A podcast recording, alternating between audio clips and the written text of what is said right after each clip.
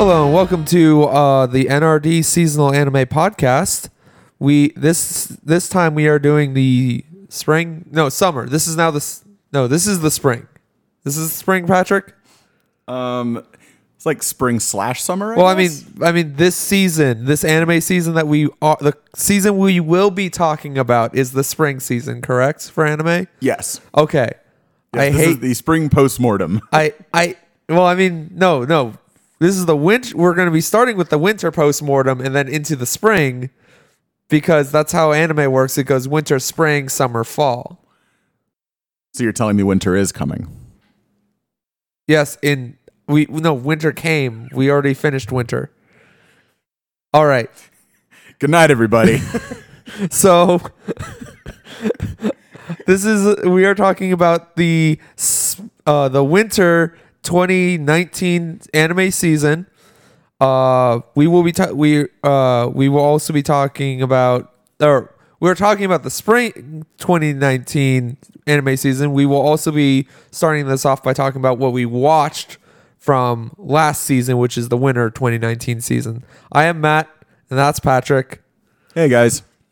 Let's get started because we have a lot of stuff on this list. A lot of stuff. A lot of stuff. Not as much stuff for the new anime, but a lot of stuff in the older anime. So, first up, we have Boogiepop and Others, which is something we both watched all the way through. Yeah, I finally got a chance to finish this one, and I'm definitely glad that I waited until all the episodes were up so I could binge it. Although I can definitely understand why a lot of people enjoyed watching it week to week. So I was watching it week to week. Um, it felt it. I now understand what people why people like ex- or how people felt while watching Serial Experiments Lain weekly, or watching Ergo Proxy weekly, or watching like. Uh, there's a lot of them, but like this anime is very much a you context is not overtly there. It is drip fed to you, and you kind of have to come to your own understanding as to what happens where. Like it's not just like so that that happens. Uh, like a character shows up and like w- or the second arc, which is like half of the anime, the ending of that of that arc, it is unclear if the actual villain died or not. Because yeah, Imaginator. We- Because we see the girl that is Imaginator, and she's but she's seen by another character, so it could be construed that she he's now she's now inside of him instead of inside of the doctor. Yeah, the, there was definitely a lot in that show that was certainly, especially near the ending, that was kind of subject to interpretation. Oh, think. I loved I loved the last arc. Holy shit, that last arc was great. So it's uh it's effectively four arcs. Um the first arc being the first book, the second arc being the second book, third arc being the fourth book, and the fifth arc being the fifth book. Or fourth arc being the fifth book. Um and they all follow the um adv- the kind of things that happen in Tokyo around like the supernatural th- phenomenon and character known as Boogiepop, who is a girl with multiple personality disorder potentially, or a th- or an extra planar being possessing her, and her going and fighting all these like enhanced humans and everything like that. It's really good. I really like it. It's also by the people that did uh, One Punch Man season one. That entire team did that. That's why they're not doing season two. they did this instead of season two. Um, based on the response I've been hearing about One Punch Man 2, that may have been a good choice on their part. well, no, no, no, no. The reason why One Punch Man season two has a bad response is because they're not doing One Punch Man season two. One Punch Man season two has some of the better story beats, but the problem is, is that the animation is not what we wanted because the people that did the animation did this instead. Well, that's what I mean. It sounds Yeah. like they were better off doing this show instead. Uh, I think I think both would have been fine. I love Boogiepop. This actually made me want to go buy all the books, as opposed, and which is a good thing. Like, if there's one thing that almost everything that I put onto this list that I watched made me want to do, it may, it is literally selling me on reading the manga slash books of whatever it is. So they are good anime because they are good ads for the thing that they are trying to sell.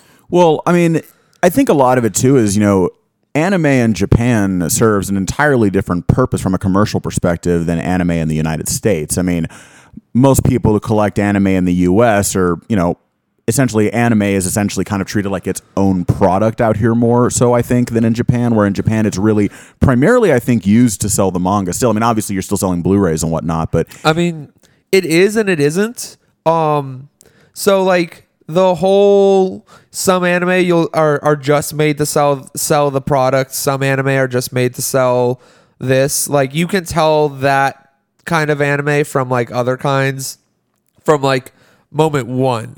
So let's say let's go with um oh there's one there's one that I can think ah there was one that I knew because I watched uh, a video by Gigguk that he was talking about anime endings and uh let's go with No Game No Life. How about that? So No Game No Life sells you really hard on that book because you go this is a really good story. I want to know what happens next. There's no season 2. Cool. I've got to go read books now. Or Log Horizon. Log Horizon season 2 ends with, "Hey, guess what? There's more. There's more gonna happen. No more happens because guy went to fucking prison for tax evasion. That makes me mad. Anyways, uh, but Boogiepop's really good. I really enjoyed it. And next up, we have one that I watched the entirety of, and then because of how much I liked it, went and binge read the entirety of its manga to be fully caught up. And Patrick, you're on like episode four, right? yeah I'm on episode 4 This, of this one, one now this one is quintessential quintuplets. This started out as Matt going, I like harem anime and I like trashy anime like this. Sure. Matt didn't realize that, and I just looked at the character designs in the animation. and was like, this is subpar, but this is fine. I didn't realize how good this writing was. This is probably the most well written harem anime ever. Period because it doesn't focus on perversion and uh uh it's not focused mainly on hey let's try to throw the ecchi scene in every few minutes or hey we need to have the main character fall in the compromising pose all the time and that's how the girl falls in love with him we have to have the girl blushing 90% of the time because the main character like accidentally fell on top of them and it looks like they're kissing no this anime just goes no, they're fucking people. They actually, this person fell in love with him because he's a nice person, and this and this. Also, this thing does a better job at doing uh, How I Met Your Mother than How I Met Your Mother. that's kind of what I thought about was I was like, wow, it's like how I met your mother except with people that I actually like and care about. Hey, the start of How I Met Your Mother was fine. The end of How I Met Your Mother is terrible. Okay, but the idea of for a harem for a harem manga and harem anime to go he's this is we're going to start with him getting married and we're going to show you the character's face. Why? Can't can't tell who it is. you cannot. Oh, but we saw the hair color. Only one of them has that hair color. They're all fucking quintuplets. They all have the same hair color naturally. They're all dyeing it right now because they're in high school. Uh quintessential quintuplets. Very good though. Like very, very, very good. Patrick, what were your thoughts on it? So my I went into it. I I will fully admit this is probably the sort of show that I would have totally just skipped, except for the fact that you had started talking to me about how much you were enjoying it, and and I had started to kind of see feedback online that you know it was you know a harem anime, yes, but you know it doesn't necessarily fall into a lot of the standard harem tropes that irk me personally. Um, I mean, for one thing, you know the characters are all genuinely likable. I mean, they all, but they're all genuinely regular people. They don't, you oh, know. Oh, man, this they main don't, they don't, character- they don't come across like caricatures or like. And the other thing I also like is it's really nice to watch a harem for once, where the main character isn't just like a blank self-projecting device. Oh, this main character is not a fucking milk toast protagonist. He is not. He's not Rito. He's not any of those people. He has a personality and he's an asshat. He's great. I loved him so much. He's like half the reason I read the manga. Actually, no. He's a sixth of the reason I read this manga. Each of these characters is a reason to read the manga. Holy crap. Um and the manga goes so like for people that f- that have po- possibly watched this anime through its entirety or want to watch this anime, you will finish this anime. It has a season 2 coming. They they confirmed that and that made me happy because I get to watch some of these chapters get adapted. Um don't think characters will last the way they are now. I am very far into the manga. Within five chapters of the end of the anime, a character makes a drastic change, which they which I feel like should have been done in the anime, but because of time constraints and twelve episode structure, they could not get to that arc in time. But it was such a good. It, they ended it on such a good one too, where they did the uh the uh summer camp the entire summer camp arc arc or winter camp arc that ends with uh that ends with the jump to the future where we see everybody preparing for the wedding again. Oh, this anime is really good, and it's re- and the mangaka is really good at tricking you into thinking something's happening, but it's actually something else. It's probably one of my favorite things in this in this anime. So we went we were dark, we went to light. Let's go back to dark again, I guess. That's kind of how I I've structured this exactly that way, haven't I? I I have in fact structured this exactly that way until we get to Dororo. Huh. That's weird. Wait, did I do this on purpose? I know I did this side on purpose. I might have done this side on purpose as well with this. Anyways, next up is Promise Neverland. A happy show about happy things. Pat, one of Patrick's uh, favorite. Patrick, you're the one. You're the one that should be singing the praises for this show more because you're the one that was selling this show to most of the people that I know. All right, so The Promised Neverland has, I'm not going to lie, set the bar for me as far as anime for this year to a point that I'm not 100% sure I'm going to see anything this year that's going to top it. I'm not taking anything away from some of the other great shows we're going to be talking about later on on the, sh- on the show. You can't say that Promare comes out this year. This is true. You can't say that Gurren Lagann with firefighters comes out this year. you physically cannot say this set the high bar. I see the high bar in the distance. I see it. they are holding it up, going, We're right here. Trigger's always here. Nobody can beat us at setting the bar. Sorry. Well, uh, that all being said, um, and again, this is funny because this is one of those shows where you know when I heard it was, it's kind of like with Death with Death Note, where when I heard it was a Shonen Jump show, I was kind of like, okay, I'll give it an episode or two, but I didn't actually think I would be sucked in. And yeah, the opposite happened. I had the same problem with this show where the minute the show was done, I had to pick up all of the books and read them all in one binge sitting because I needed to know what the hell's going on. So this is really difficult. This is a difficult show to talk about without going into some spoilers. Oh no, no, no, we're we're spoiling anything that we talk about Yeah. here if we want to. Yeah, that's I'm well, not I'm not going to lie to anybody. If we have to talk about spoilers to talk about the anime, you are being spoiled. Um, I'm gonna try not to talk. Let's try not to talk about manga spoilers for this. Let's try to just talk about what happens Yeah. in the anime. exactly. I'm not gonna. I Um, won't. I won't. It's a, it's an anime podcast, so I'm not gonna bring up the manga unless I, I- am specifically trying to make a I comparison other will than that already state happened.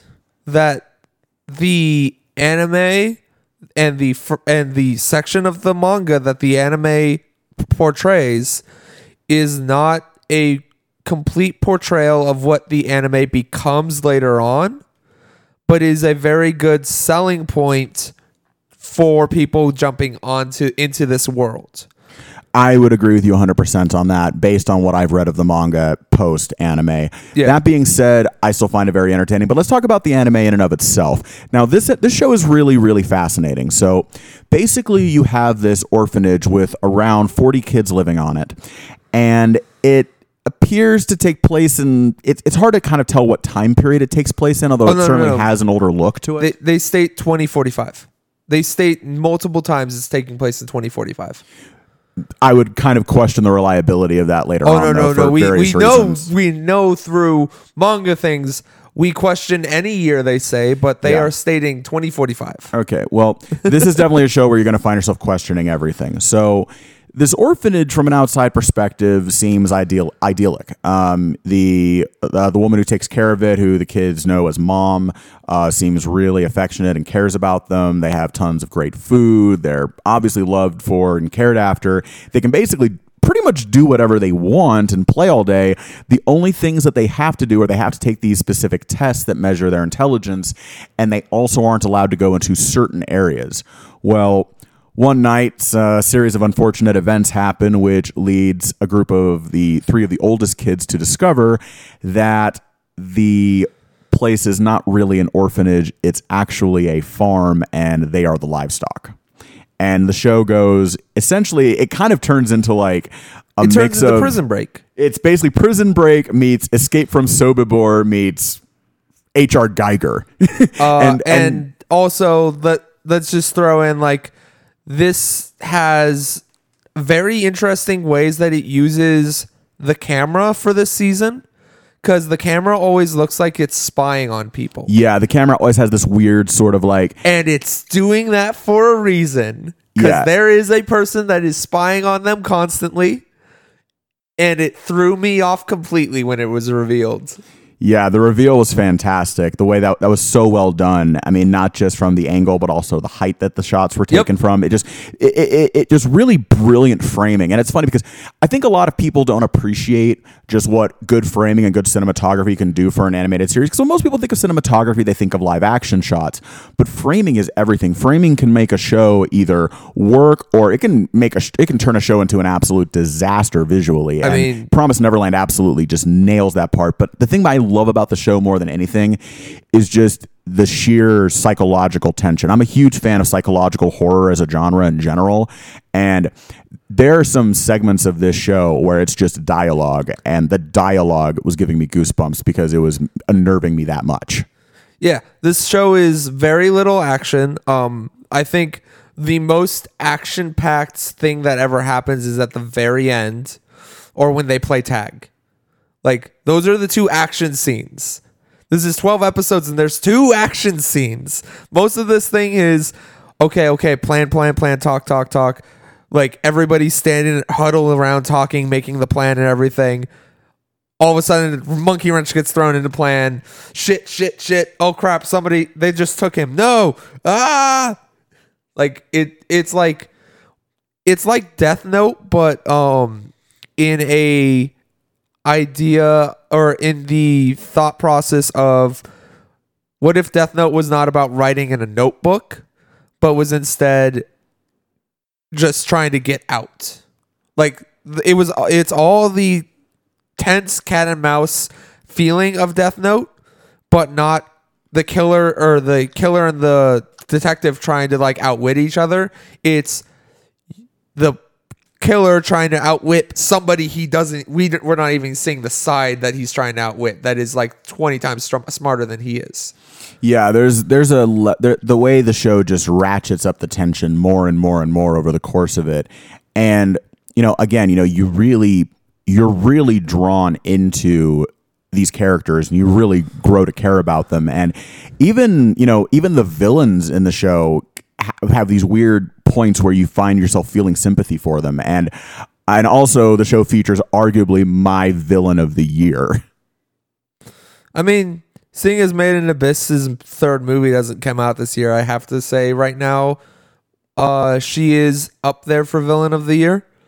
Uh, if Bondru, if we got the Bondrewd arc, if we got that third movie, which is the Bondrewd arc, uh, I would have to say best dad beats best mom every day fair enough because Bondrewd is actually worse than Shou Tucker.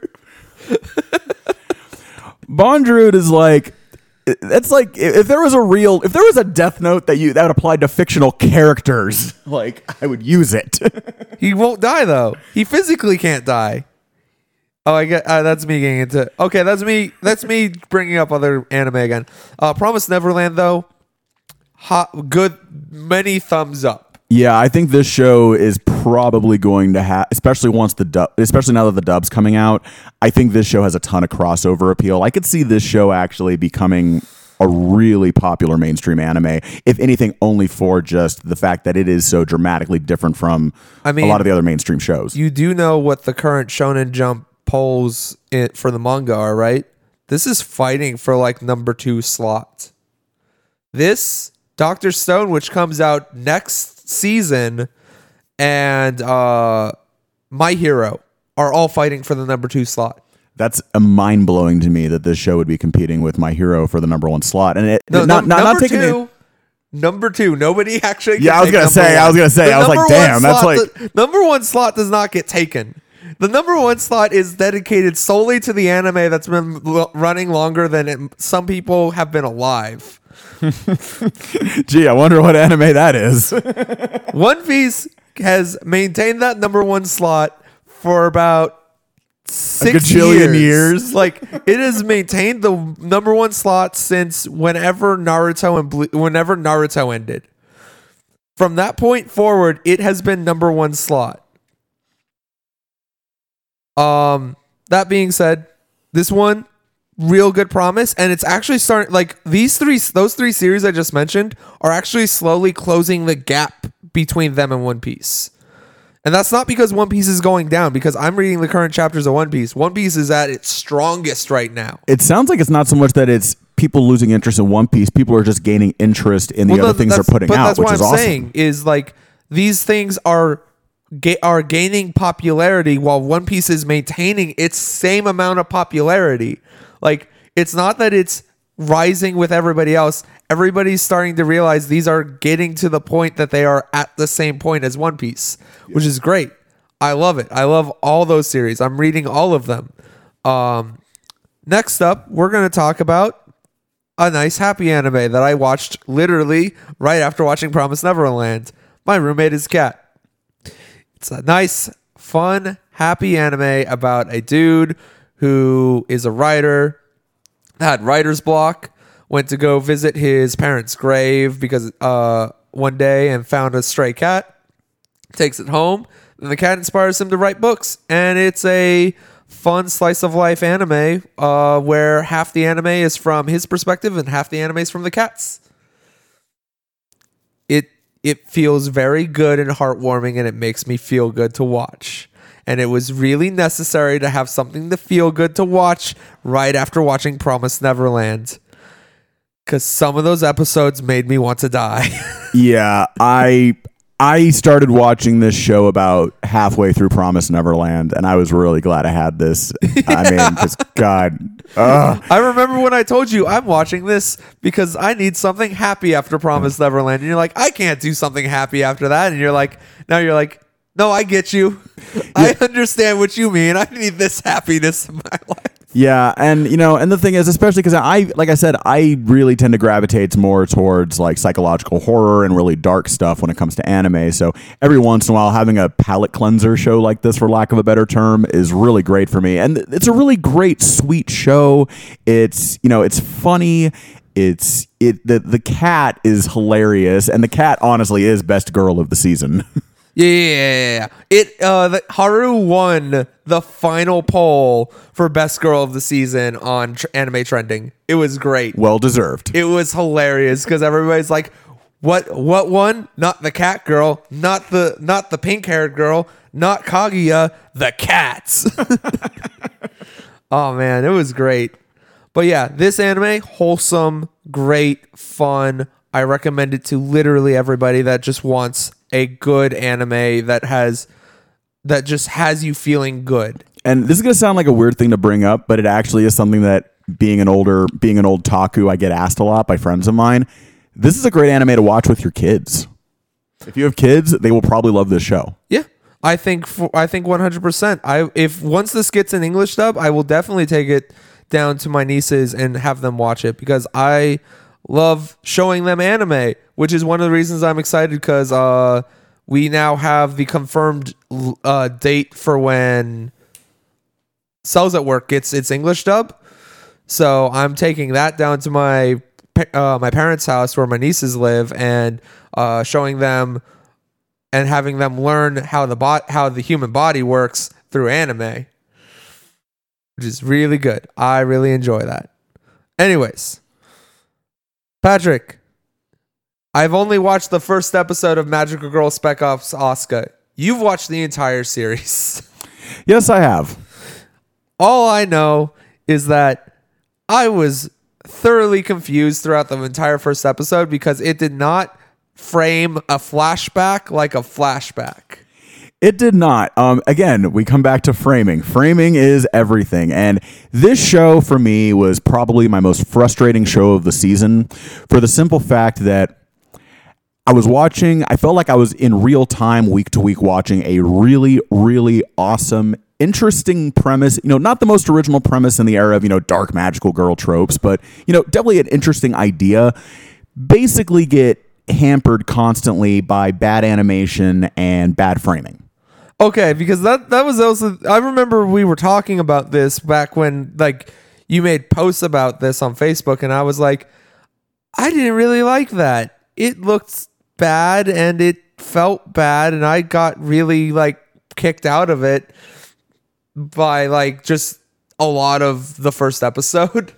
Yeah, this was kind of one of those shows where I think it turned a lot of people off early on. The thing is, the gore didn't bother me. The thing is, no, so basically the premise of this show is that you've essentially got magical girls doing essentially the work of like special So- operatives and so like effectively the- contractors. effectively the premise that I got was the magical girl anime has ended. They defeated the evil bad the evil bad guys that they got their magical powers for. Still got magical powers. They got to do something with them. Let's fight terrorists. That's basically what it is. It's basically Black Hawk Down with anime with with magical girls, which sounds really really cool on paper and was really really cool for most of the show. I will say that the show does suffer from, you know, some bizarre tonal shifts where it's like there are times where it's like it's trying it, it's like it really wants to be like you know a like, there'll be these like segments for like five minutes where like hey it's cute girls being cute and then it goes back back into like black hawk down with mad with magical girls and i'm like you can't do those like sudden tonal shifts I like mean- that and have it work You can. We call that Madoka. yeah but Madoka is literally look at the happiness that's going on. In the background, you see all the dark things around them, and you're like, oh, yeah, that's also happening. if I was going to compare this show to Madoka, Madoka is like trying to fix a problem with a you know a diamond tip chisel, and Magical Girl Spec Ops is like trying to fix a problem with a hammer. Yeah. And it, it like, I'm glad that we actually got one on here that one of us finished that we were like, eh, it's okay. Well, see, that's the thing. I mean, I don't want I don't want anyone to take this as saying me saying, "Oh, this show sucked." no, no, the show no. Doesn't. not- the no. show isn't a bad show in the sense of like there's definitely th- good things out of it. And I will say this: I am interested in reading the manga because I'd like to see if there are some differences. Because and also because the art in the manga I actually really liked.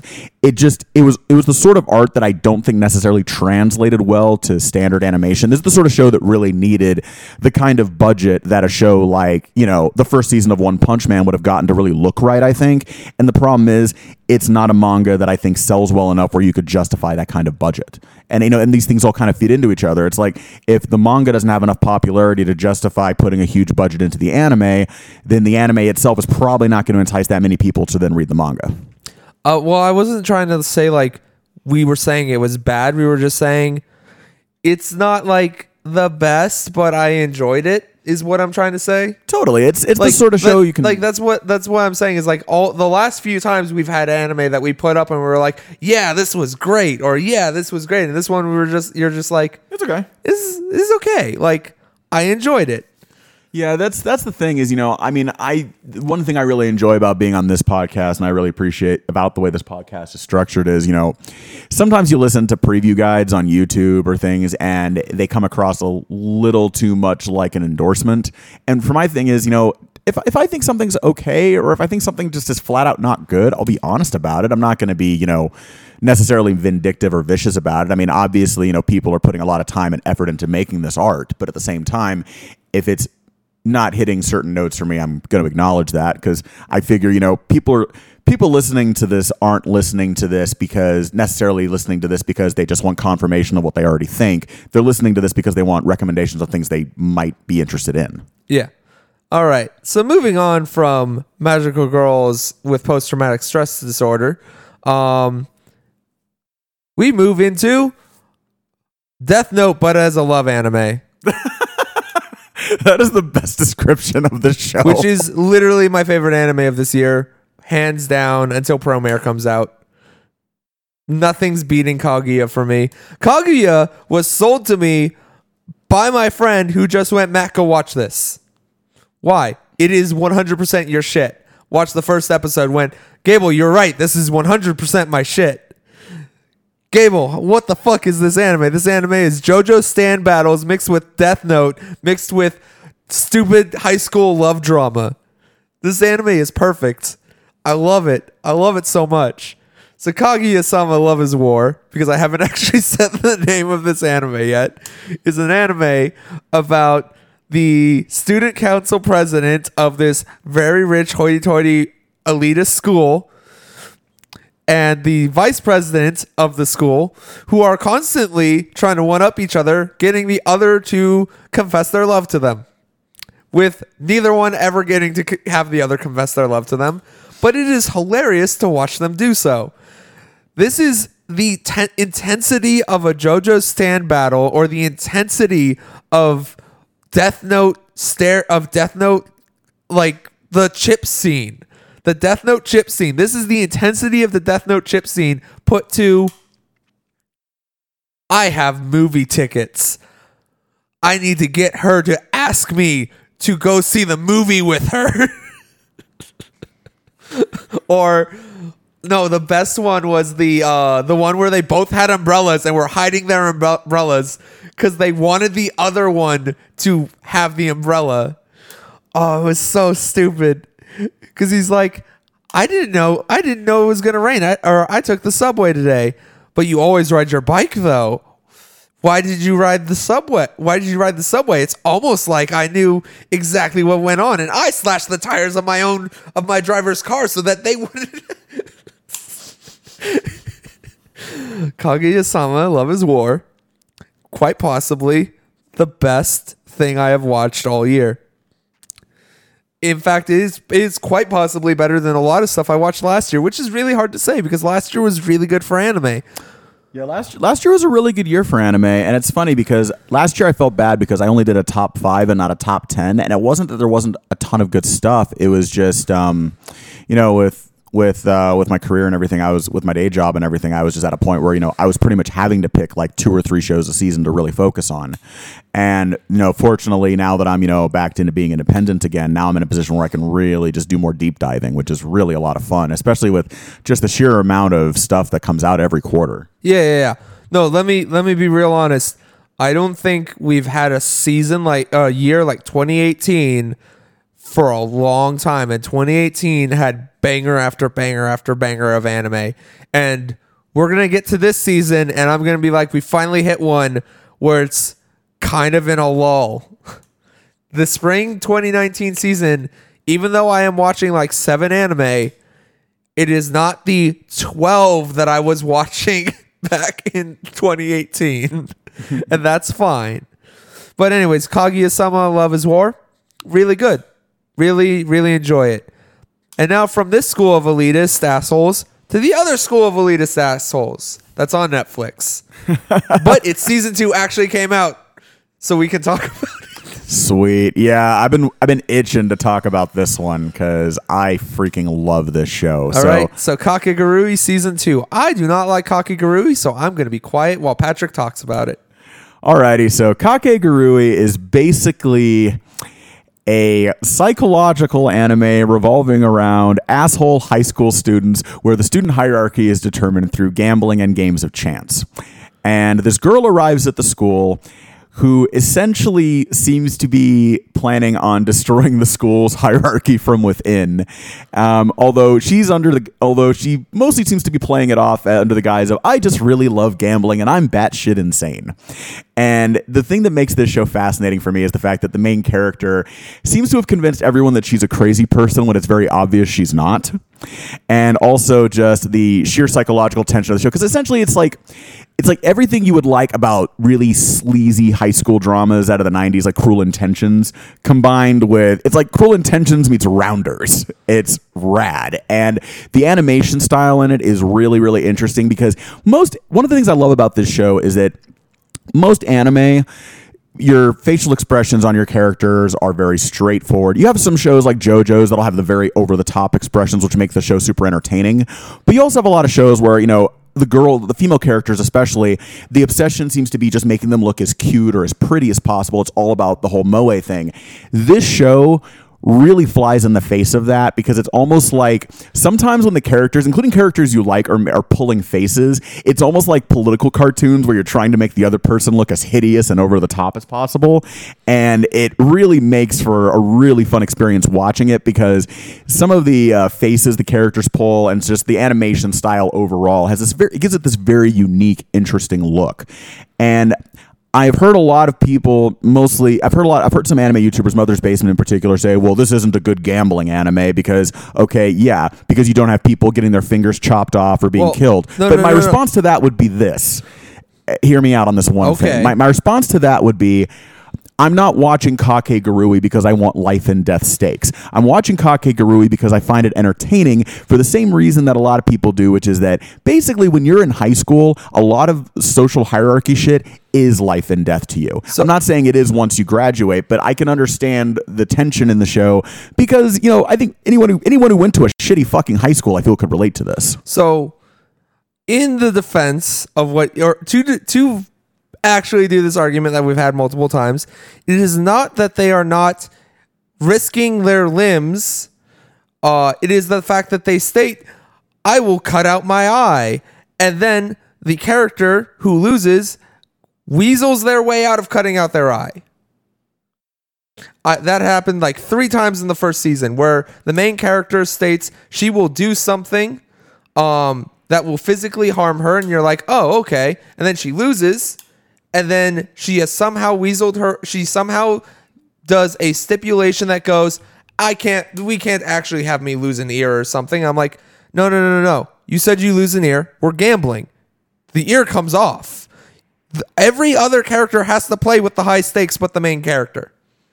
the reason why the main character is able to maneuver around that a lot on the show, and the reason why I the reason why that didn't bother me in the first season. Let's put it this way: if this uh, that sort of trope is still happening in season three or four, it would bother me.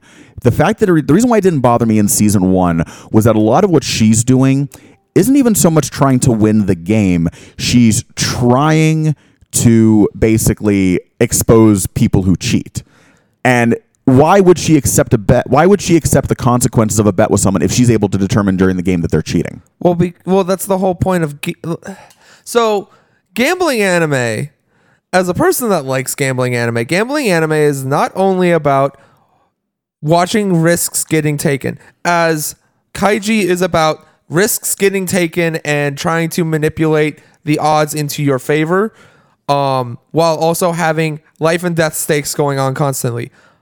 But this is where we go into Akagi, which is the other really good gambling anime, which is about both sides are cheating heavily. And there is still life and death situations going on. It is not, oh, I, I know you're cheating, so whatever stakes we had are gone. It is, I need to out cheat this fucker to make sure that I'm go- that I'm going to win. I literally watched the character in Akagi go and set up a perfect hand because somebody opened a door, so everybody stopped stopped looking at the uh, at the mahjong table, and he goes picks up picks up uh, two things, puts them in his area, and then puts two pieces back. Nobody notices except for the except for the spectators, and they're like, "Wait, that wasn't his hand before." And he's like, Shh. and then he goes, "I win," and they're like, "What?" Oh, and I'm, I'm not taking anything away from those shows. Those shows are incredible. All I'm saying is, I think that the implication that the implication that's been made and that I really didn't didn't agree with was that Kakegurui couldn't be considered a gambling anime because it doesn't do things the exact same way that those shows did. Uh, the reason why I don't consider it a gambling anime is the gambling is not the main focus of the anime. The main focus of the anime is the social hierarchy and stuff like that. Yeah, the psychological tension is really It- more of the factor of it. The, the gambling is a plot device. Yeah, the gambling is there to have battles ensue. Meanwhile, when you watch Akagi, 90% of what is happening in Akagi is on a mahjong table. There is like five chapters that don't happen in a mahjong table. There's a chapter where a character goes to hell, fights his way back from hell to come and continue playing his mahjong game. Yeah, see, and that's the thing. That show is first and foremost about the game. Yeah, yeah. With with Kakegurui, there's a variety of games, and one of the things I like about the show is a lot because of the variety of games. It kind of takes the audience. The audience. It's almost like every time I feel like they introduce a new game on the show, it's like the game itself that's being introduced. I find myself I'm paying close attention to the game itself but I'm really paying mostly close attention to who she's playing against. And it's the same perspective that I take in real life when I go to a poker table.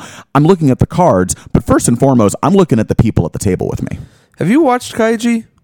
Um, I have not watched Kaiji yet. Okay. I think you need to watch Kaiji. Go watch Kaiji and we'll have more conversations about Kakegurui later because we're not going to actually make an impasse till you've actually watched Kaiji.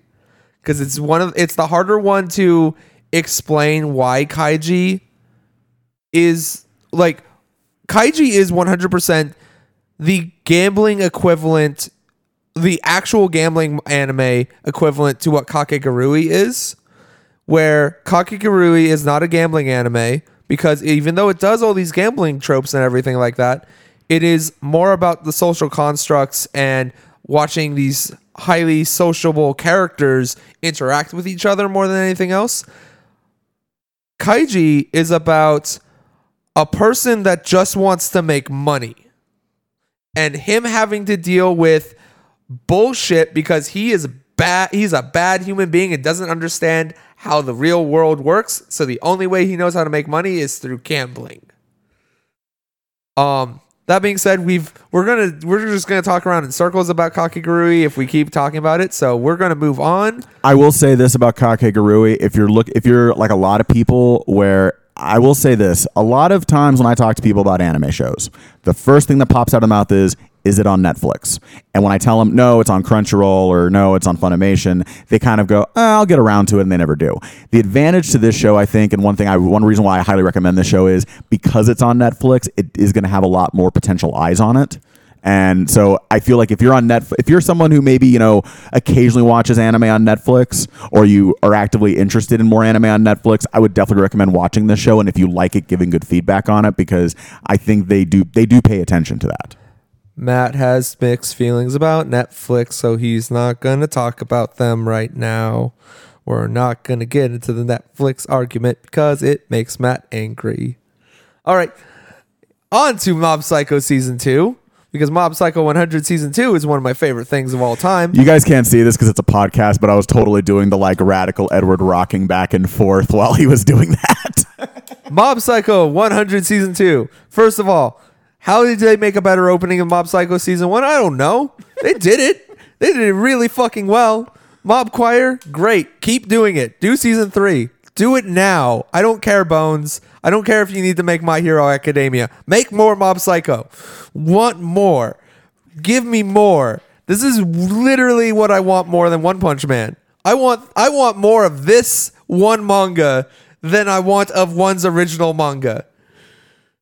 Uh, Mob Psycho 100 season 2 adapted every single one of my favorite things and also adapts teleportation in anime fights better than I've ever seen it. It is so mind-blowingly beautiful to watch. It is amazingly paced. This every episode feels great. The character development is well done. There's a literal episode about best boy Reigen. I will fight everybody who says he's not. Just fuck, man. Mob Psycho 100 season 2 so fucking good. I love it a lot. Ah. back to darkness real quick. Rising of the Shield Hero. We have the first. We got. We're we are half. We are more than halfway through it at the time of recording. But Rising of the Shield Hero started last season and is continuing on to this season. Rising the Shield Hero. Really, really good.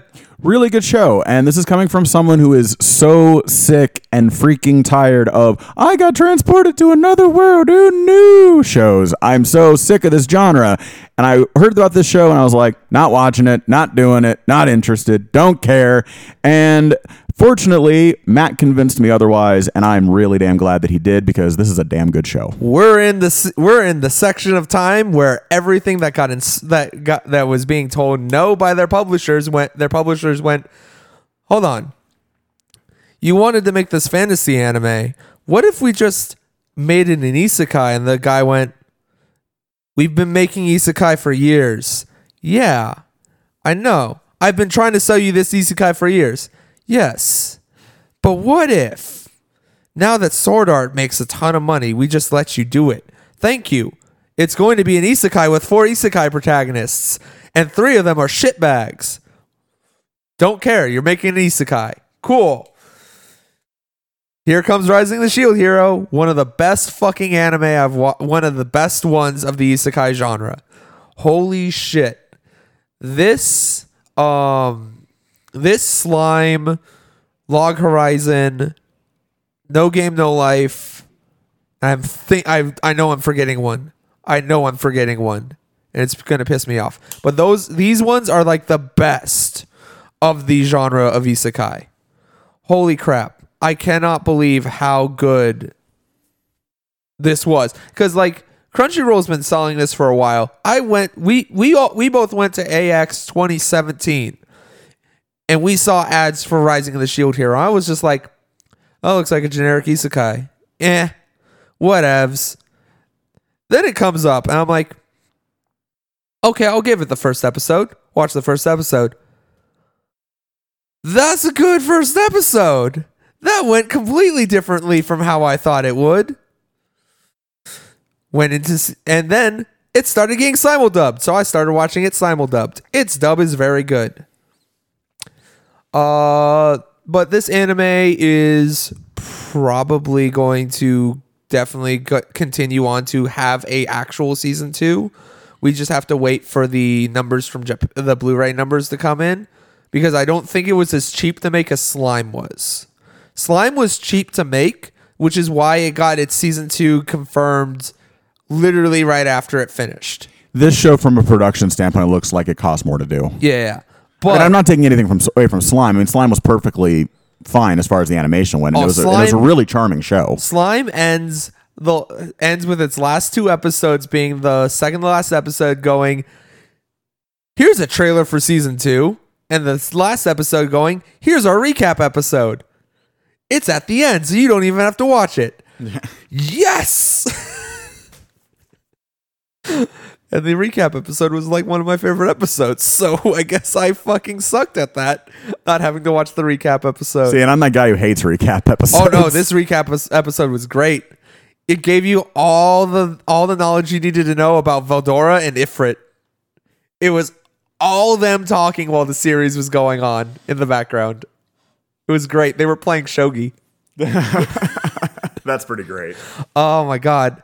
So that I guess the, the oh yeah, they both kind of happened last season. So that's that's me getting two out of the way.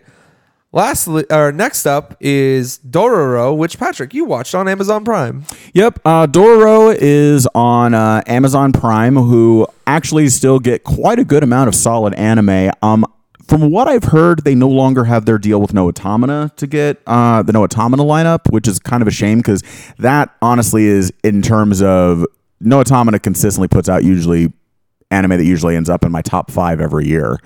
And um, the interesting thing about Doro is it's actually based on a significantly older manga from the 60s. And it's interesting because when I first heard they were adapting this into a show, I was kind of surprised because while the manga itself is a classic, the the the the art style is very much a product of its time, and it doesn't necessarily fit the tone of the story.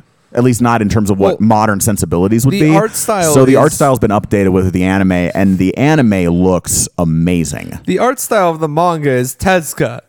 Like it's not it's not a product of its time. Tezuka does not know how to not draw anime Disney because he is anime Disney. Like eh, you're right. It it does it does lend itself more to 70s Walt Disney animation, but at the same point, he is just Japanese Disney. Yeah, and to tell you the truth, I don't necessarily even mind that. And the thing is, what's interesting about um, the show and the way it's animated is that the action and the set and the settings are still dark.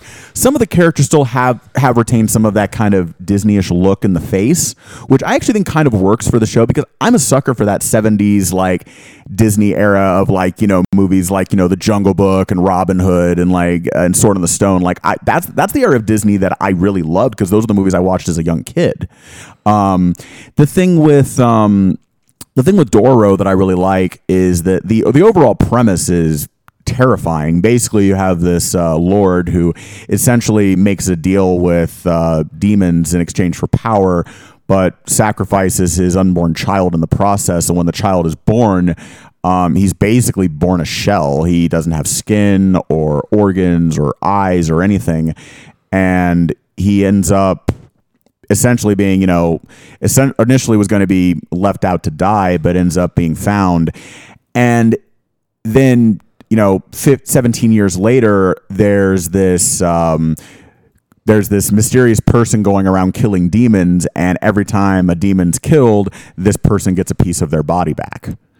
And it's it's a really, really dark show and a really dark premise. And it's there there's elements of humor in it too, in the sense of, you know, uh, the title character Doro, who's a young thief who ends up joining this uh, the main character on their adventure um, you know, provides some of it, but it, but not in like an, a cloying, annoying way that like, like there are some shows where, I mean, and this is an unpopular opinion, I'm sure, but I mean, like one of my first reactions to the newer seasons of Berserk when they introduced the fairy character, who I know is in the manga, but I hadn't seen because I'd only read, watched the 97 show, was I was like, Jesus fucking Christ, this character is annoying. What? No, Puck's annoying as shit. Puck is literally built to be annoying as shit. Yeah, and that's the thing. I don't want annoying little shits in my dark fantasy series. So I was actually like really relieved when the title character Endoro actually turned out to be an interesting character in and of themselves and wasn't just, you know, you know, it's it's like, you know, like the escort missions in like, you know, 90s games where you'd have to like, you know, basically carry some useless uh, NPC around and not die. Sometimes in certain anime that are trying to be dark, they attach like a kid character that feels like that, and I really was glad that that wasn't the case here. But this show has a lot to offer in terms of storytelling, in terms of depth, and it, it, there's a lot of it doesn't try to spell everything out for you necessarily. There's a lot of things where there's a lot of there's some things that are left subject to interpretation in terms of motivations of the characters, in terms of what the characters are actually feeling. But it does a really great job of that, and it's one I highly recommend. It is on Amazon Prime, um, but honestly. I, I mean, to me, I would argue that Prime Video is absolutely worth it because, you know, beyond the whole Prime delivery thing, which is a completely separate conversation, they have a ton of great content on there, including a lot of um, anime films that you wouldn't be able to find on uh, Crunchyroll or Netflix. So Yeah. Doro is definitely, Doro, I would honestly argue, is there are shows on Amazon Prime like Doro and Kabaneri that I would say are worth the 10 bucks alone Yeah. a month. One hundred percent. Moving from Dororo, which is an old anime from a long time ago, to an anime that's been going on from a long time ago. JoJo's Part Five, Golden Wind. We have now entered what is the last third of the anime. Um, JoJo's Part Five, still JoJo's, still fun. It is also be, being a big reminder as to why this is the weakest part of JoJo's Bizarre Adventure. But it's not weakest because it's bad. It's just weakest because it has some weird plot contrivances and they're about to all come up. Ah, JoJo's Part 5. It's still a fun watch though. I love JoJo's. I love Part 5. I can't wait for Part 6. God damn it. I can't I I have to wait like 2 years for Part 6 and it's going to piss me off. We're going to have the counter going again, aren't we? As soon as Part 5 ends, the counter's going to start up again. Damn it. if that for you who do, who's not who's not part of the JoJo's fandom, uh, there was a uh, there was a Tumblr page, which is now probably like a Facebook page, that every day that part five was not announced would make a post saying this many days since part four, part, part five this many days of part five still not being announced. I believe as soon as part five got announced, they went this many days since part since part six has still hasn't been announced. Yeah. um that being said, JoJo's Bizarre Adventure, really good. I will talk more about it once it's fully over, which will be next seasonal podcast. But I like to just let you all know. Go watch JoJo's Bizarre Adventure. All of it. Please. Please enjoy this wild ride with me. It is fun. Watch it in Japanese. Don't watch it in English. Actually, do watch it in English because I want to support the English. But watch it in Japanese first. You need to watch it in Japanese first. Moving from long anime that uh, is continuing to an anime that stopped and is now back up to its season three again. Yep.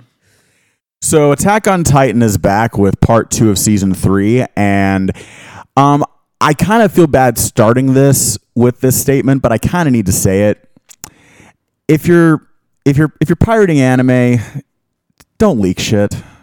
Don't fuck things up for the rest of us. Wait, what Bec- happens? So basically, the rest of the season of Attack on Titan is now going to be on a three to four day delay because Japan got really tired of the fact that they were simulcasting the episodes on Sunday, but people were leaking the episodes early. And apparently that had happened two weeks in a row. And finally they said, nope, it airs in Japan on Sunday and everyone else gets it Wednesday Huh. which is a real bummer. And but that being said, you know, I will say this: this is definitely um, this show is interesting because I feel like there's a mix in the fandom of people who got into the show initially for the action-packed first season were kind of there for the second season and then this third season have just really tuned out and haven't been fu- feeling it. And then people who got into it because it was a cool show and the more it gets into the political intrigue and espionage aspects of it and the less it becomes more of a straight ahead action show find themselves more engaged. And i'll fully admit i kind of fall into that category. I mean don't get me wrong the show still has tons of action and tons of exciting things happening but where the show I think excels and where I think the show works for me in a lot of ways where a lot of shows in the same vein might not is just the fact that there's so much in the way of um, so much in the way of like political tension, psychological tension, and I'm interested to see really, and it's getting to the point where I'm really interested to see just how this story concludes because it's almost like, I mean, I'm not comparing it in terms of content, but it's kind of like I almost compare what the fandom's going through to kind of what like the Game of Thrones fandom went through in the last season or two, where it's like they feel like it's not necessarily the show they signed up for anymore. And I, I feel the same way that I felt with Game of Thrones. Is it the same show I signed up for when I started? Not really. Am I still excited to be on the ride? Absolutely. We're not going to bring up Game of Thrones. I've been enjoying watching the Fallout because I don't watch Game of Thrones, and I've been enjoying everybody re- watching Battlestar Galactica's final season again. Hashtag Daenerys did nothing wrong. Uh, you're wrong. But that's not Daenerys didn't do anything wrong. The writers of the show did stuff wrong. Anyways, uh, that's enough of the non-anime talk. Let's get back into the anime talk. We're gonna do this the correct way, where we tell you this plot synopsis of an anime before before we actually start talking about it, because it makes it easier for people to understand what the anime is about. Because sometimes we like to be vague and weird about talking about our anime. So, with that being said, first anime we're watching, Fruits Basket, which isn't the old Fruits Basket, which has terrible animation and Matt quit within five minutes. This is new Fruits Basket, which is beautiful, amazing, and I love. Uh, so, the synopsis Toru Honda has always been fascinated with the story of the Chinese zodiac that her beloved mother told her as a child. However, a sudden family tragedy uh, changes her life, and subsequent cir- circumstances leave her all alone. Toru is now forced to live in, in a tent, but uh, little does she know that her temporary home resides on the private property of the esteemed Soma family. Stumbling upon their home uh, one day, she encounters Shigure, uh, an older Soma cousin, and Yuki, the prince of her school. Toru explains that she uh, that she lives nearby, but the Somas eventually discover her well kept secret, being homeless when they uh, see her walking back uh, back to her tent one night. Things start start things start to look up for Toru as they kindly offer to take her in after hearing about her situation. But soon after, she is caught up in a fight between Yuki's Yuki and his hot-tempered cousin Kyo. While trying to while trying to stop them, she learns the Soma family has a well-kept secret of their own. Whenever they are hugged by a member of the opposite sex, they transform into an animal of the Chinese zodiac. With this new revelation, Toru will find that living with the Somas is an unexpected adventure wi- uh, filled with laughter and romance. Matt doesn't like the shojo genre very much. Matt really likes fruit baskets. Fruit basket. Fruit fruit fruits basket. That's the way you say it. Um so why I like this anime uh, and why I quit the first one. The first one had very choppy animation, uh, did not feel very good.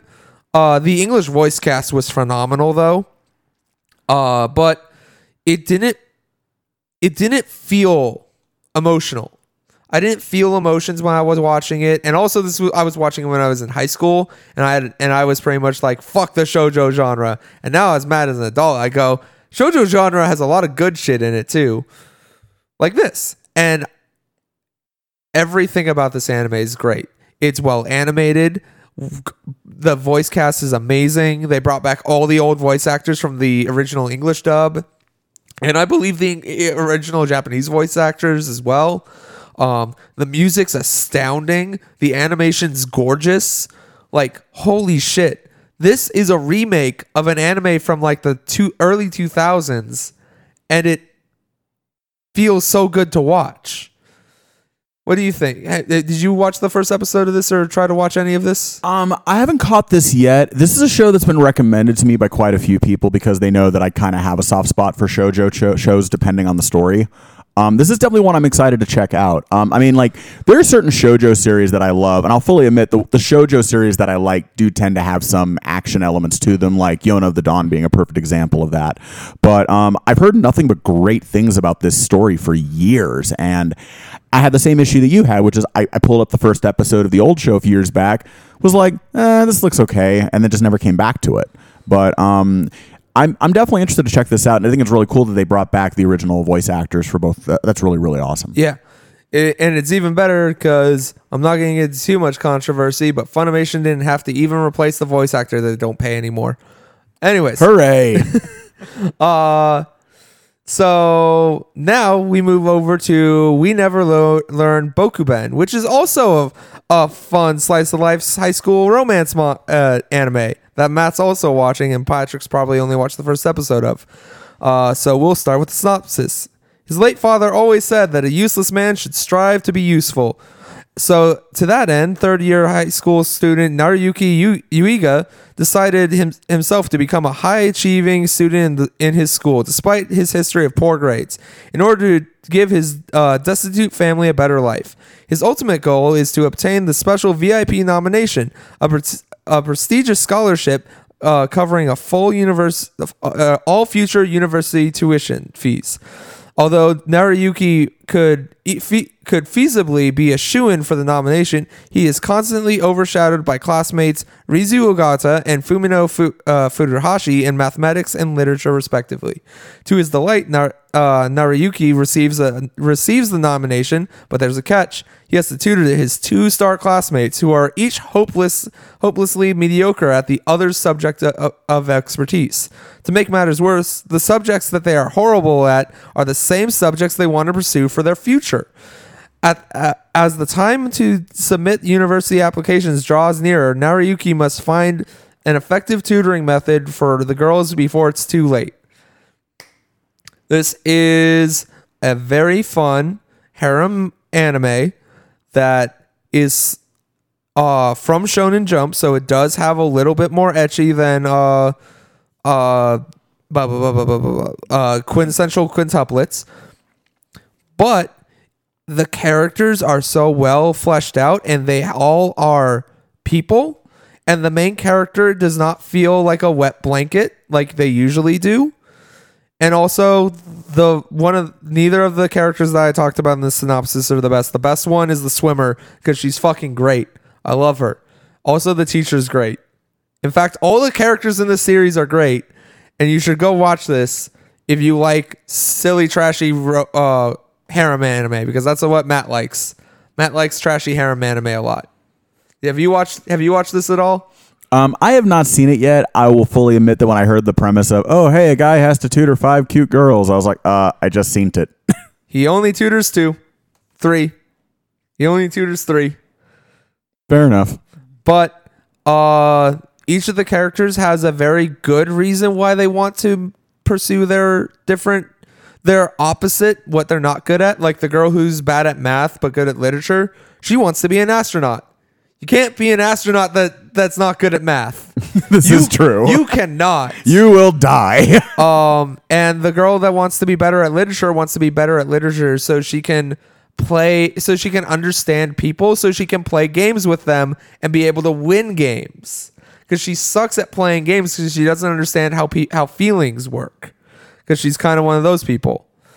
Uh all in all great show. Great great show. I love it immensely. Um it's got it's got a very very catchy opening too that uses small amounts of CG, but it's not like super relevant. Um, but I will highly recommend you go watch it, and we'll see how I feel about it next season when we talk about it uh, after it's finished.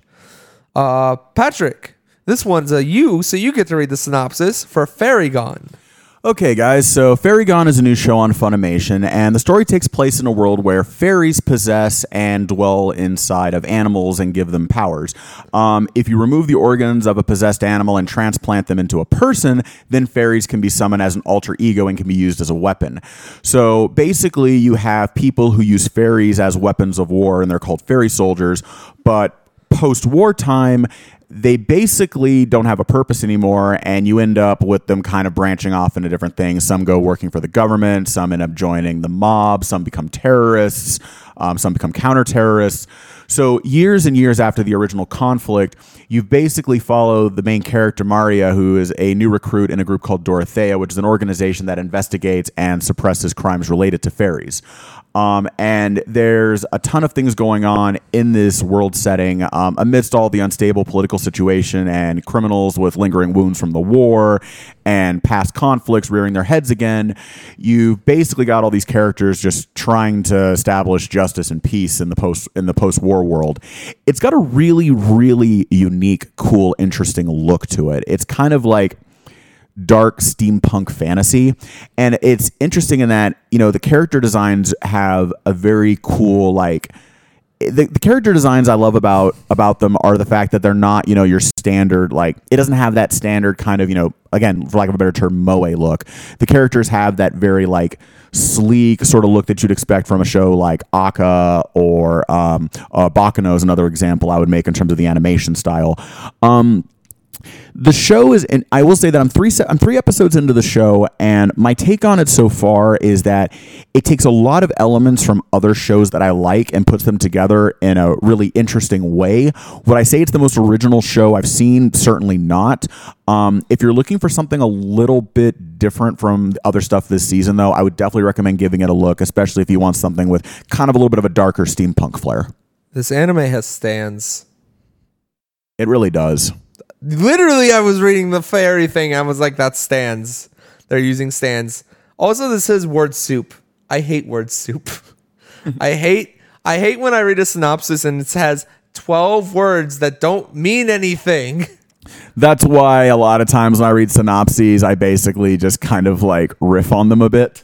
You know, I, I I gathered you were not reading it verbatim, but to be fair, uh that series I've heard is pretty good. It, it is like pretty fun to watch because it's very like it feels kind of self-parody at some of the points that it's trying to do. I would agree with that. There's some points where it's kind of almost like you, there, there are times on the show where I'm like, are they seriously doing that? And then I'll kind of feel like the character's almost winking at me as they do it. Yeah, that's what I've heard about it. Um, I've not gotten to sit down and watch it because I've kind of like decided this is my happy. This is only going to be happy for me this season. Fair enough. I think Uh, this is one where I think what I'm going to do is I'm, I'm going to watch it all the way through, and I'll be able to give you a much better gauge of you know really what it is. Really, I think I feel like by I feel like by episode six or seven, I'm going to really know whether this is a good show or not. So we're moving from hyper realistic uh, character designs back to Moe, Hooray! as we are now talking about uh, Senko-san, or what was it called? Uh, metal. Uh, that's not what it's called in English. Whatever. Um, Senko-san, which is the helpful, the helpful spirit fox, uh, the helpful fox Senko-san, which is uh fun. Uh, what is known as uh, I can't remember the Japanese name. A healing anime that is meant to like make you feel good after a long days of work. Kind of similar vein to um uh Kobayashi's Dragon Maid or uh My Roommate Cat was actually a really good one too. Um so let's go through this really long plot synopsis that I have to read. Everyday life of Nakano, a salary worker or salaryman working for an exploitative company, is suddenly intruded upon by the Fox Senko-san, 800-year-old little girl.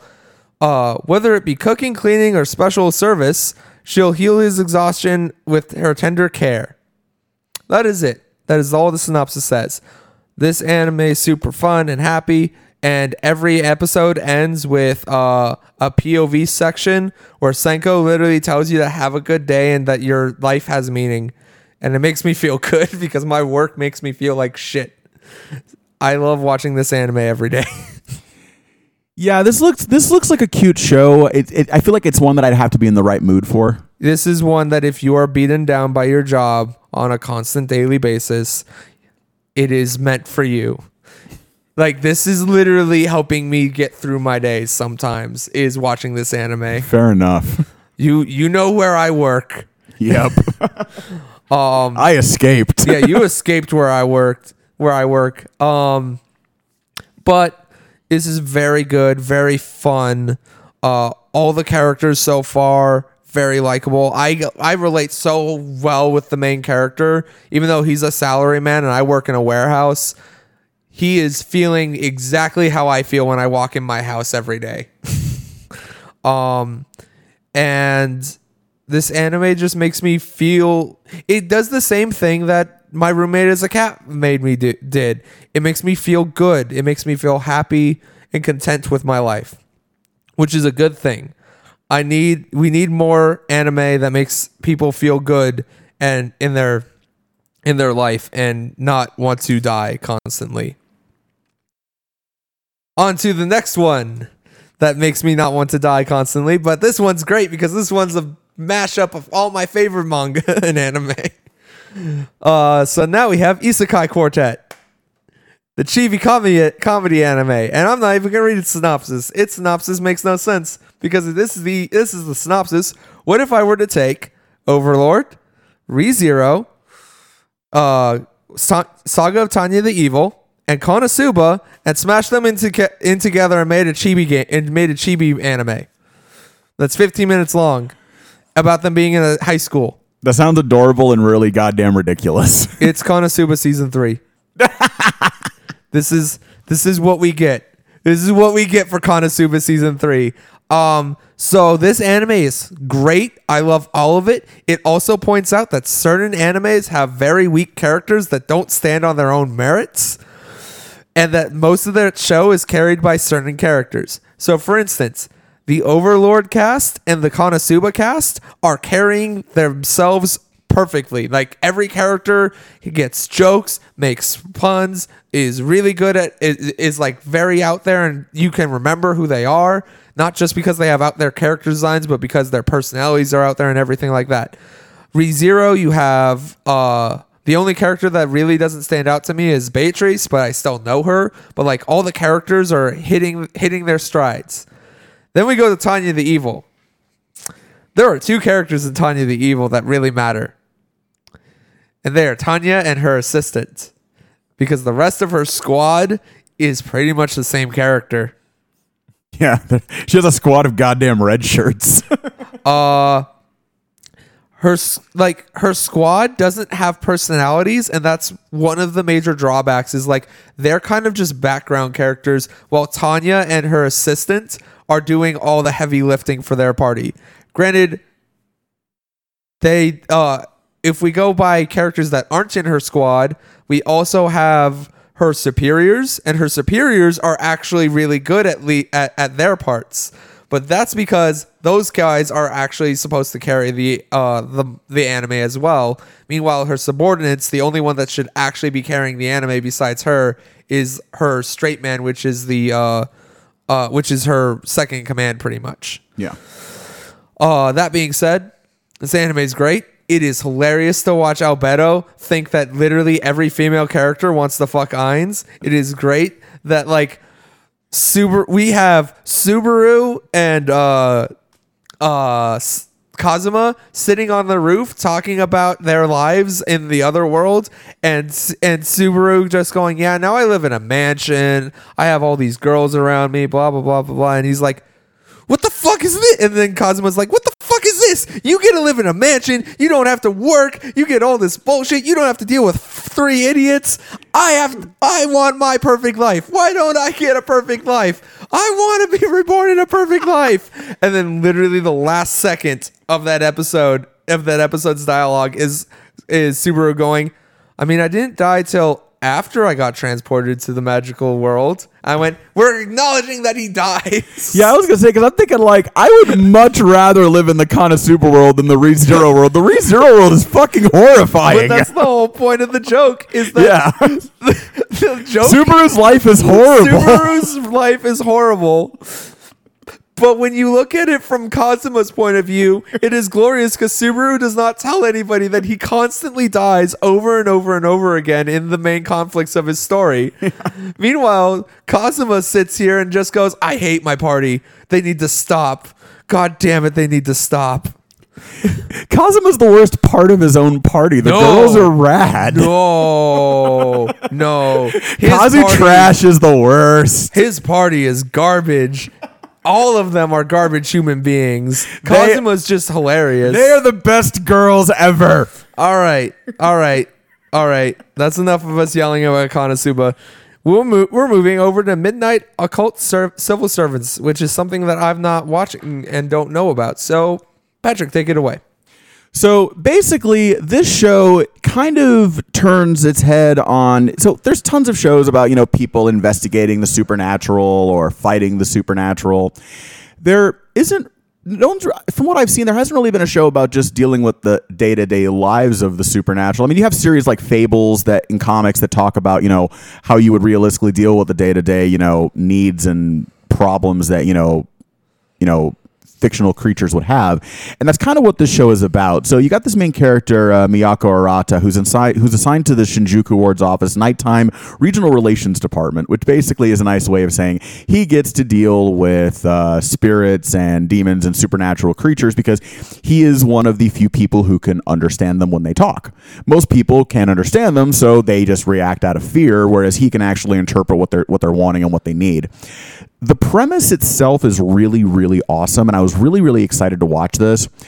My excitement was tempered a bit a couple episodes in because i realized that again this show suffers from the same problem that um, that i think magical girl spec ops did which is that because it's not a big name title there isn't really much of a budget being put into it. The animation isn't terrible, it's just kind of choppy and the character designs aren't bad, but it's just there isn't anything from a visual perspective that I haven't really seen before. The the premise itself is interesting enough that I'm going to stick it out and see where it goes at least for a few more episodes. Um, but it's on Crunchyroll and again, if you're looking for something a little bit different that's, you know, something a little bit outside the box from what you would normally watch, I mean, I would definitely say it's worth checking out. Speaking of outside the box, let's talk about Sarazanmai. So, what in the literal fuck is this show? Because I keep hearing about it. All right. All right. You ready for this? Yes. Do you know what magical or revolutionary girl Utena is?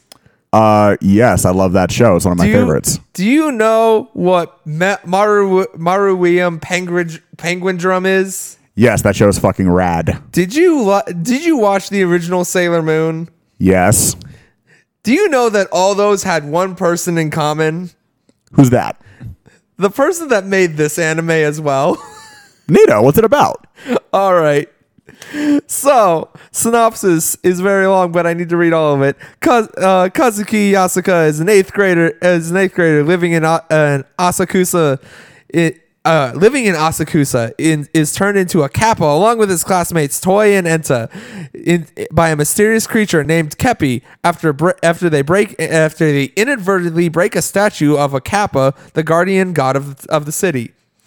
They are then ordered by Keppi to cl- who claims to be their first the, the first heir to the throne of the Kappa kingdom to fight against the Kappa zombies bioarmed uh, bioarms created by the, by his enemies.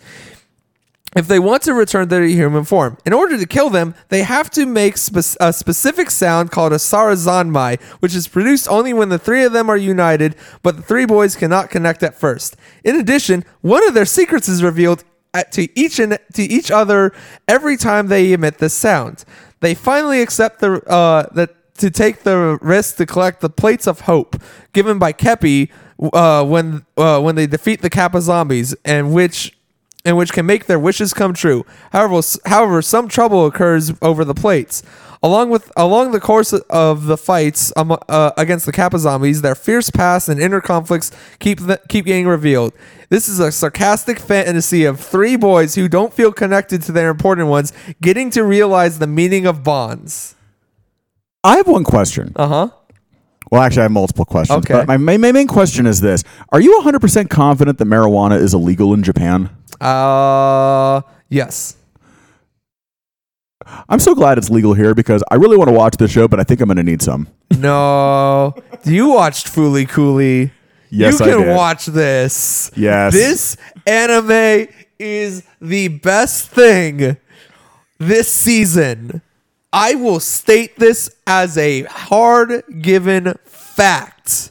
This is better than Demon Slayer. This is better than Isekai Quartet. This is better than uh, Fruits Basket. This is better than literally everything. There is one title you mentioned there where I am really Sir, biting my tongue so dang hard right now, but we will I'm get to Demon Slayer at the very end. Um, this is done by Studio Mappa, which means it has all the beautiful kind of animation you are used to them being from Zombieland Saga to Yuri on Ice to all this crazy to all their other crazy stuff. This has all their animation flares going off at once, and they like to do musical interludes. In fact, two times per episode there are musical interludes. And they're amazing. They are simply just, hey, look, we can make a huge spectacle of animation real quick. And you're going to watch it. And you're going to watch it every time because it's fucking beautiful and it's hilarious. So the first episode only has one minute musical interlude because they don't have the bad guys introduced. The bad guys have their own musical interlude, and it's hilarious. this anime is a godsend. Also, this anime is really, really, really, really, really disturbing to watch sometimes. Please do not watch this with people with people who uh, don't understand what anime is in that in the room. that might be the best recommendation ever. Watch this show, but do not watch it around normal people. Um, it it gets really, really, really weird. I don't want to get into uh, like this is one that I don't want to spoil what happens. Let me just say that uh, if you feel there, there's there's very, very overt fan service, but it is not overt fan service in the way that you are thinking. oh boy. It's weird. This is a weird show. I enjoy it immensely. This is like one of my favorite things that uh, god damn it. I showed this to like four friends. Uh Henry jumped out like immediately. He was just like, nope. Henry jumped out as soon as they started, as, as soon as they started singing because he's like, "This is this just jumped the shark too hard. This jumped the shark too hard." Uh, Gable went. I'd watch this if I didn't have to watch it in a public place where my family could also see me watching it.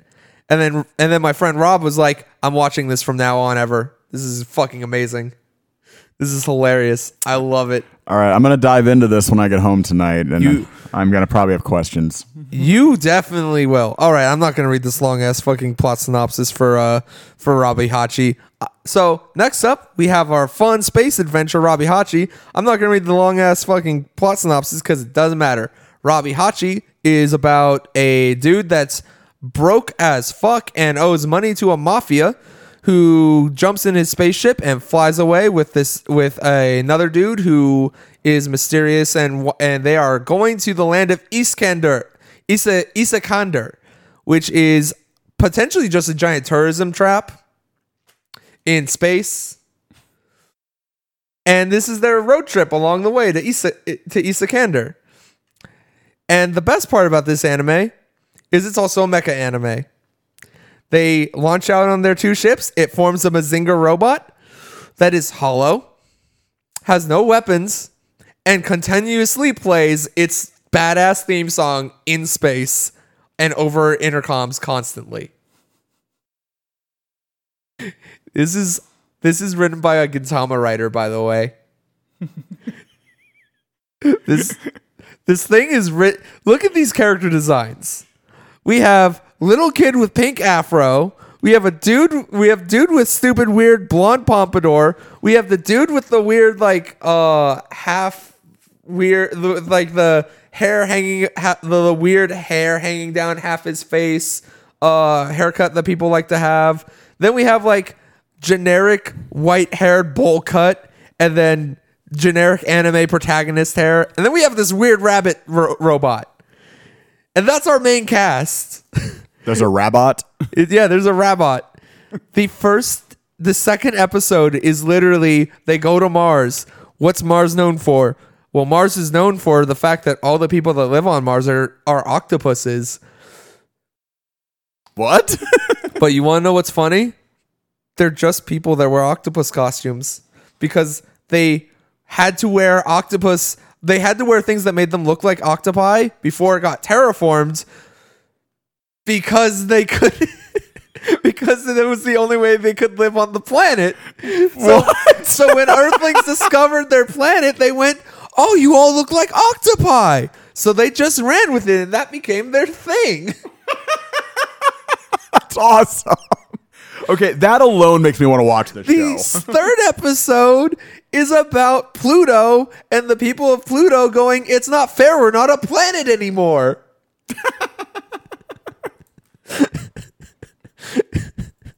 and trying to get people to come to their planet through tourism because they want people to come to Pluto.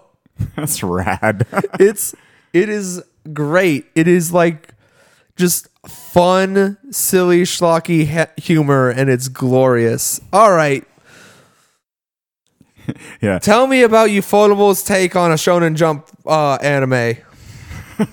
I'm going to tell you about Ufotable's take about on a Shonen Jump anime. It's fucking awesome.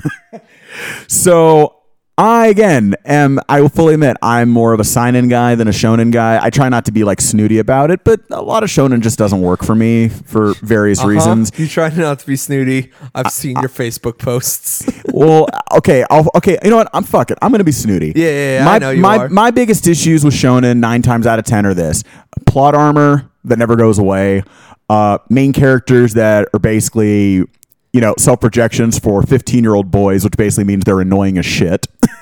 so you've only watched Naruto and Bleach. I tried to watch Naruto and Bleach. So that's all you actually have. Because that's that's only those two. There's way more shonen that have those problems, man. None of the long running shonens have those problems. Well, that's also another problem I have with shonen is that they run too damn long. Fucking Tell me a story. Like, don't. Like, they're you don't you do realize they need to make their money. They don't work like American comic book writers. They don't get to just go, here's my here's my comic. I'm just going to put out this comic real quick and it'll make me money. They have to go, we have to continuously write our write chapters or else we don't put food on our table. I'm not disputing that at all. I'm not. I'm not. I'm not dismissing that at all, man. I'm just saying, like, here's the thing. I'm not saying that shonen is bad anime or a bad genre at any respect, by any respect of the word. Clearly, it's the, one of the most beloved genres in the world. All I'm saying is, for me personally as a fan, it really takes something really outside the box for it to really grab my attention. Which Demon Slayer absolutely fucking did within the first goddamn 10 minutes. Um, so basically, this show takes place in a world in a, in a version of um, in a version. I would say, I want to say Edo era Japan, maybe maybe slightly later. I think it's Edo. I've Yeah. Seen, I've seen some of the stuff It looks very Edo. So it takes place in you know basically essentially 19th century Japan, um, and it takes place at a, t- in, a, in a in a premise. The premise is that demons do exist and people are aware of them, um, which they basically avoid by just simply not going out at night. But that certainly isn't a guarantee in just trying to avoid the woods. Um, the protagonist is genuine this genuinely nice likable kid who's just trying to support his family who sells charcoal in the village basically to raise money for his home he comes home after being uh, snowed in and spending the night with a neighbor and when he gets home the next day his entire family has been massacred by demons except for his sister who is wounded but still alive. Except when they start trying to head back into the village to get help, she suddenly starts to attack him and he realizes that she is now part demon. And now actually has become full demon. So now he's trying to figure out a way to turn her back, if at all possible, because there are still signs that there is still some of her humanity there. And so now he's on this quest to try to save her, and he's trying to learn as much as he can about demons. So one of the things he's done now is he has joined the Demon Slayer Corps, which basically is a group that actually actively seeks out and investigates and fights demon sightings. Um, this is again one of those shows where I'm sure the tone of the show over time will change somewhat, and it's kind of I'm going into it kind of with the same mindset that I had with shows like The Seven Deadly Sins and with The Promised Neverland, where while the initial premise is really, really exciting to me and the initial season's really exciting to me, I understand that because of the genre it's in, it may eventually change tone wise to something that I'm not super into, but it may also be something I'm still very much into. No, this is going to keep its tone. And this the, the thing that I really love about this show, again, this is coming from someone who went into it cold who hadn't read the manga, is the tone itself. The tone itself is just really intense, really dark. Just there's this there's but there but it isn't bleak. It doesn't have like there isn't like a it isn't misery porn the way a lot of shows that go this route sometimes fall into. It- it- there's when I use the term misery porn, I mean like eh, shows where it's like you reach a point where they're just so fucking bleak. There's just like no reason to be emotionally attached anymore because you just know that there's you just know where it's going to go. I mean, Texhnolyze had that problem for me, and that's a show that a lot of people feel is brilliant, but I just could not bring myself to finish because four episodes in, I was just like, there's no there there. You also talked to. Oh yeah, you used to live with that person. He loves that anime. I hate that anime. Texhnolyze? yeah. Yeah. You know who I'm talking about. It. Yeah. It's it's going to be very confusing when I say his name because I also podcast with a different person that has the same name. No, and, and, and it's funny too because like I was, you know, and, and he and I actually agree most of the time on anime. That was one of the few ones where I just, and it's funny because you would think that being a fan of really dark shows that that would have appealed to me, but my thing is, you know, you have to have a certain amount of light, however, how small, for the darkness to really work. Otherwise, it's just sol- It's just like this solid like catharsis that never creates anything. The thing I love about this show is while is that it manages to capture that sense of hope and optimism that you have in a lot of shonen anime while also still coming across like okay people are not safe this they're you know i don't have that sense of plot armor with the show that i normally would have with a shonen anime in the sense that there are characters who have come and gone that i thought were going to be there for a while that already were that are already not there anymore or who pr- were proven to be something entirely different from what we thought they were when they were presented to us and i really find that fascinating and this is this show has a level of emotional depth that a lot of action series i don't think have um, it's the sort of show that I could show. I feel like I feel like I could show the show to any shonen anime fan and they would immediately be hooked.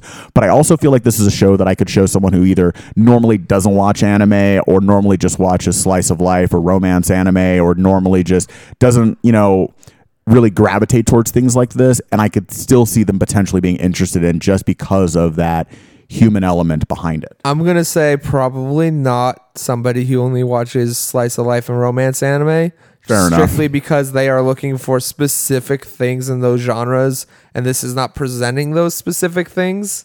No, I agree with you on that. That's that's an overstep on my Yeah, part. yeah.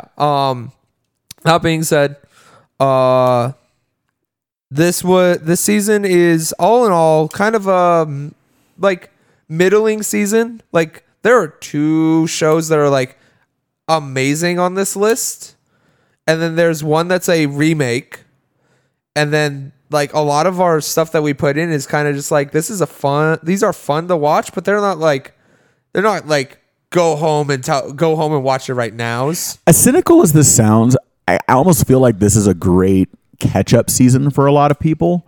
Like, I mean, for me, I'll fully admit I'm using this season to, you know, I'm going to keep watching Demon Slayer. I'm going to keep watching Fairy Gone and Midnight Occult. Um, I definitely want to check out Robihachi and Sarazanmai after what you told me about them. Um, but I mean, you know, a lot of what I'm using this season for is to catch up on shows. I'm finishing up Dororo. Um, I'm probably going to finish up some, you know, older shows that from years back that I haven't had a chance to, and it kind of. But at the same time, you know, I feel like the cool thing about this season though is it does seem like there is a good balance of you know lighter, fun stuff and more intense, heavier stuff. Yeah. Like this is a good season for me also because as 26 and under requires me to watch anime uh, which require requires me to watch 12 to 26 anime episodes within a week. Um sometimes we get 26 episode animes and if my season is packed I have to take a day off of work to watch all of it. Yeah. And this season I I've we got a 26 episode anime the week we are recording this and I've watched it all. I, I'm pretty much almost done with it, and we're probably not recording for another two days. That's really that feels really good to me. Granted, it's not my best. I I can I watched Gurren Lagann twice in a day, but you know, small steps, small steps back because I can't I can't be as crazy as I was when I was in high school and didn't have a job. Um, but I just wanted to point out that this season, even though it may not be like crazy amazing, is pretty good. Pretty, pretty good. Can't wait to see next season. Uh so Patrick, where can we find you on things?